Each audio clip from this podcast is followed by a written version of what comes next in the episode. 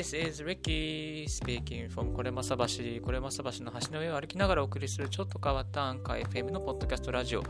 ラジオブロガーのリッキーでございます。皆さんこんにちは。2020年の7月6日、えー、夜、夕方の方じゃないですね、午後の1時22分を回ったところからお送りしております。今日ですね、朝結構雨が降っておりまして、横殴りの雨でしたので、橋の上からですね、歩きながら収録してお送りすることができませんでしたので、ちょっとお昼休みの時間、早くご飯を食べて、今、ラジオ収録しております。よろしくお願いいたします。え今日ですね、お送りしたいなと思っておりましたのは、えー、リッキー、土木工学科出身のリッキーが、リニア中央新幹線に反対する本当の理由ということでお送りしていきたいと思っております。はい。ちょっとこう時事ネタ的なところなんですけれども、実はですね、立ッの方はですね、土木工学科の交通系のですね、えー、学科をしゅ、えー、卒業しておりまして、あのまあ、土木の中でもですね、交通に特化した交通のシステムとか、まあ、例えばよくわからない ETC とかですね、あと交通需要予測、渋滞予測とか、えそういう需要系のことですとか、インフラ系のことですとか、またそのデザインですね、構造のこととか、そういうのを勉強して、え、おりました。まあ、今の仕事の内とあまり被らないんですけれどもまあ、そういうのがありまして、結構あの新しい乗り物系ですね、特に電車関係とか、は好きでよく見チェックしています。その中でもですね、新幹線は、まあ、在来線の方が好きで、新幹線はあんまり興味はないんですけれども、このリニア中央新幹線に関しては、まあ、乗り物としてはですね、ワクワクするというよりかは、ちょっと大丈夫かなっていう不安の方が非常に強いので、ちょっとその不安みたいなものとかをですね、一つまとめてい、えー、きたいなと思っております。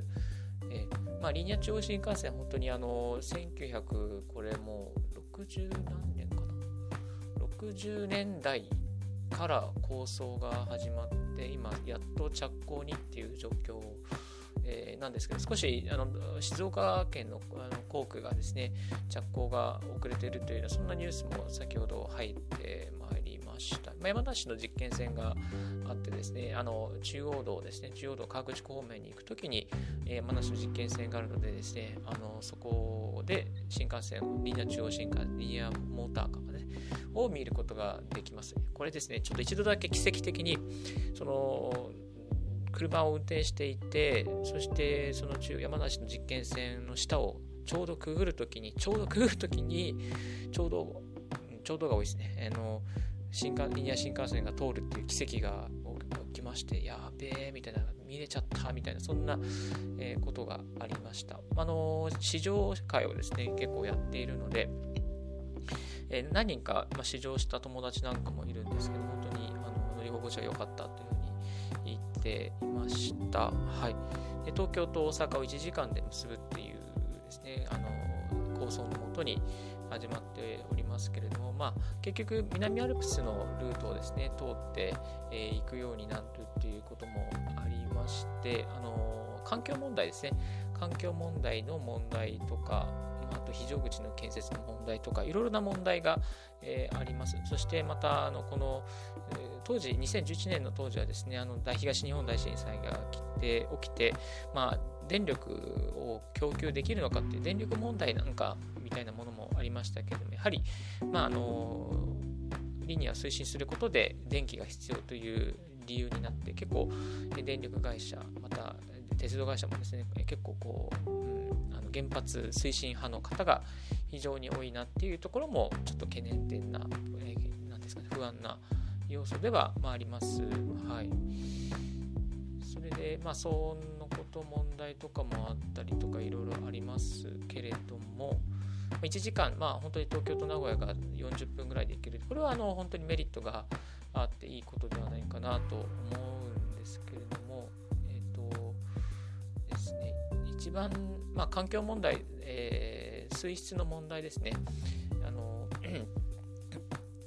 泥、えー、土を盛り返すので、その水の水の発見の問題ですとか、えー、環境木を切ったりするので、まあ、その自然破壊の問題とかがかなり取り取り立たされておりますけれども一番自分がですね気になるのは、トンネル区間が実は長いんですよね。トンネル区間なんとですねトンネル区間だけでも20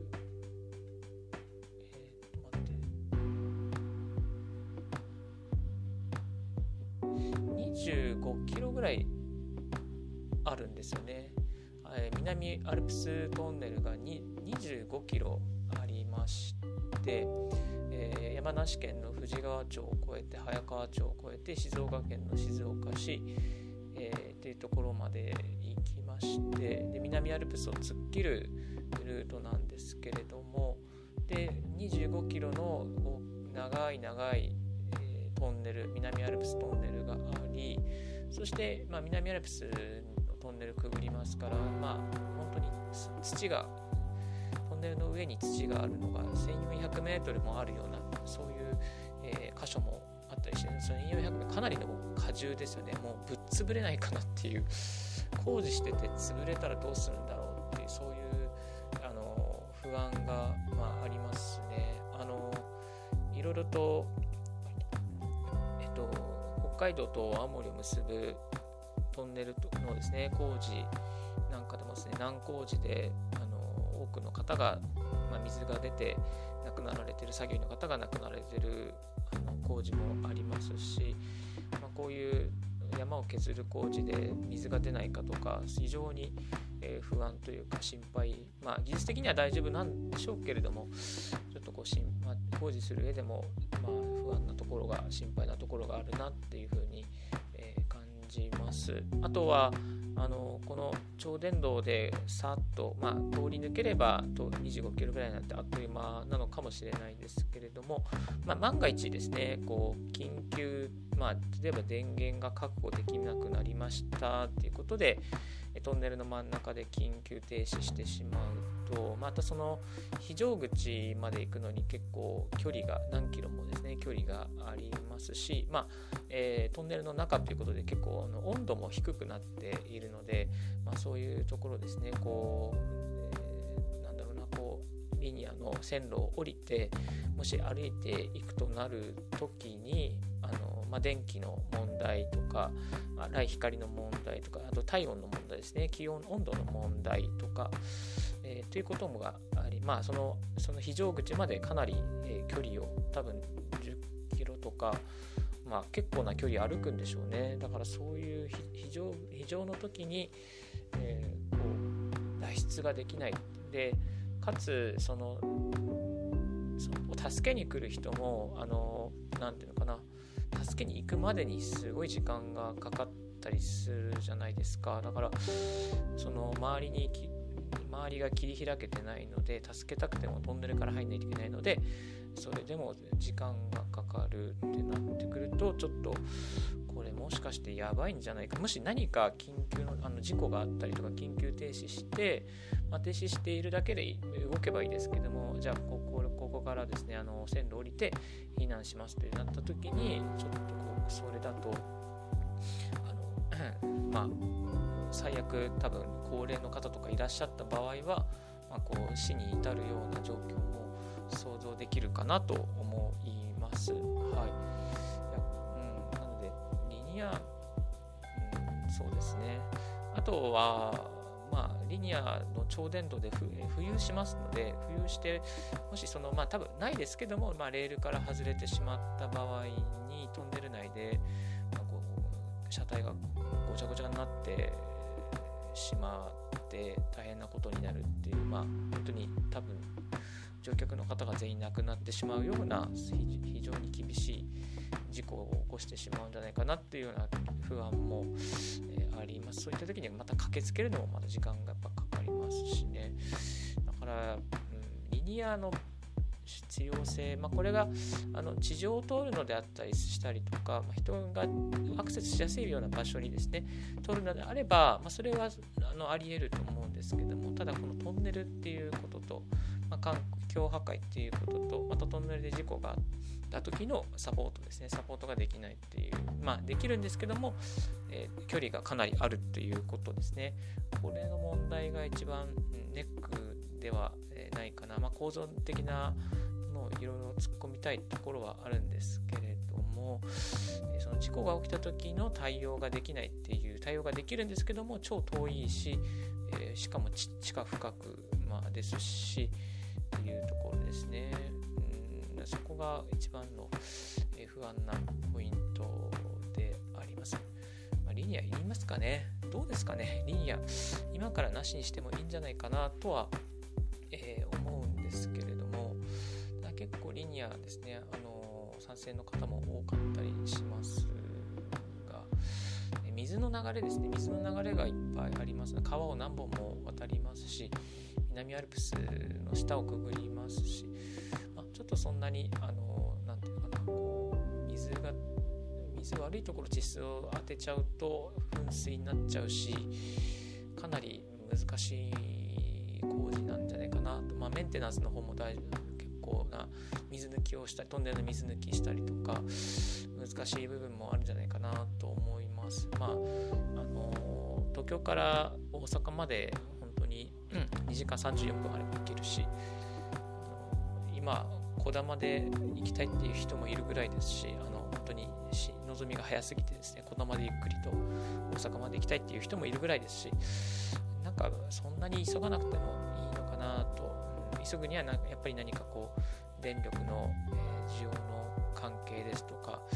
何かこう、うん、その利益的なものがあるんじゃないかなというふうに思ってしまいます。まあ本当に土木の視点からまた交通の視点からですね事故が起きた時の対応が非常に難しい部分があるので、うん、ちょっとこれはあのー、なんだろうなもしリニアができたとしても自分は乗れないなっていう、えー、感じを抱いております。皆様はいかがでしょうか？リニア新幹線乗ってみたいでしょうか？結構あののぞみの方もですね東海道新幹線までのぞみ N700 スープリームっていうのができて、割といい車両みたいなので、これからチェックしていこうと思いますが、まあ、あのどんどんどんどん東海道新幹線をバージョンアップしていけばいいんじゃないかなと思ってしまいますけどね、今ある既存のインフラを改良していって早くしていけばいいのかなって、そういうこともちょっとオプションとして考えてもいいのかなというふうに思いました。人口も少なくなってきますし、この後ペイできるのかっていうところもちょっと不安、まあ疑問であります。まあ、そんなことですね、えー、土木工学出身のリッキーがですね、あの、リニア新幹線に対して思っていることを今日はシェアさせていただきました。はい。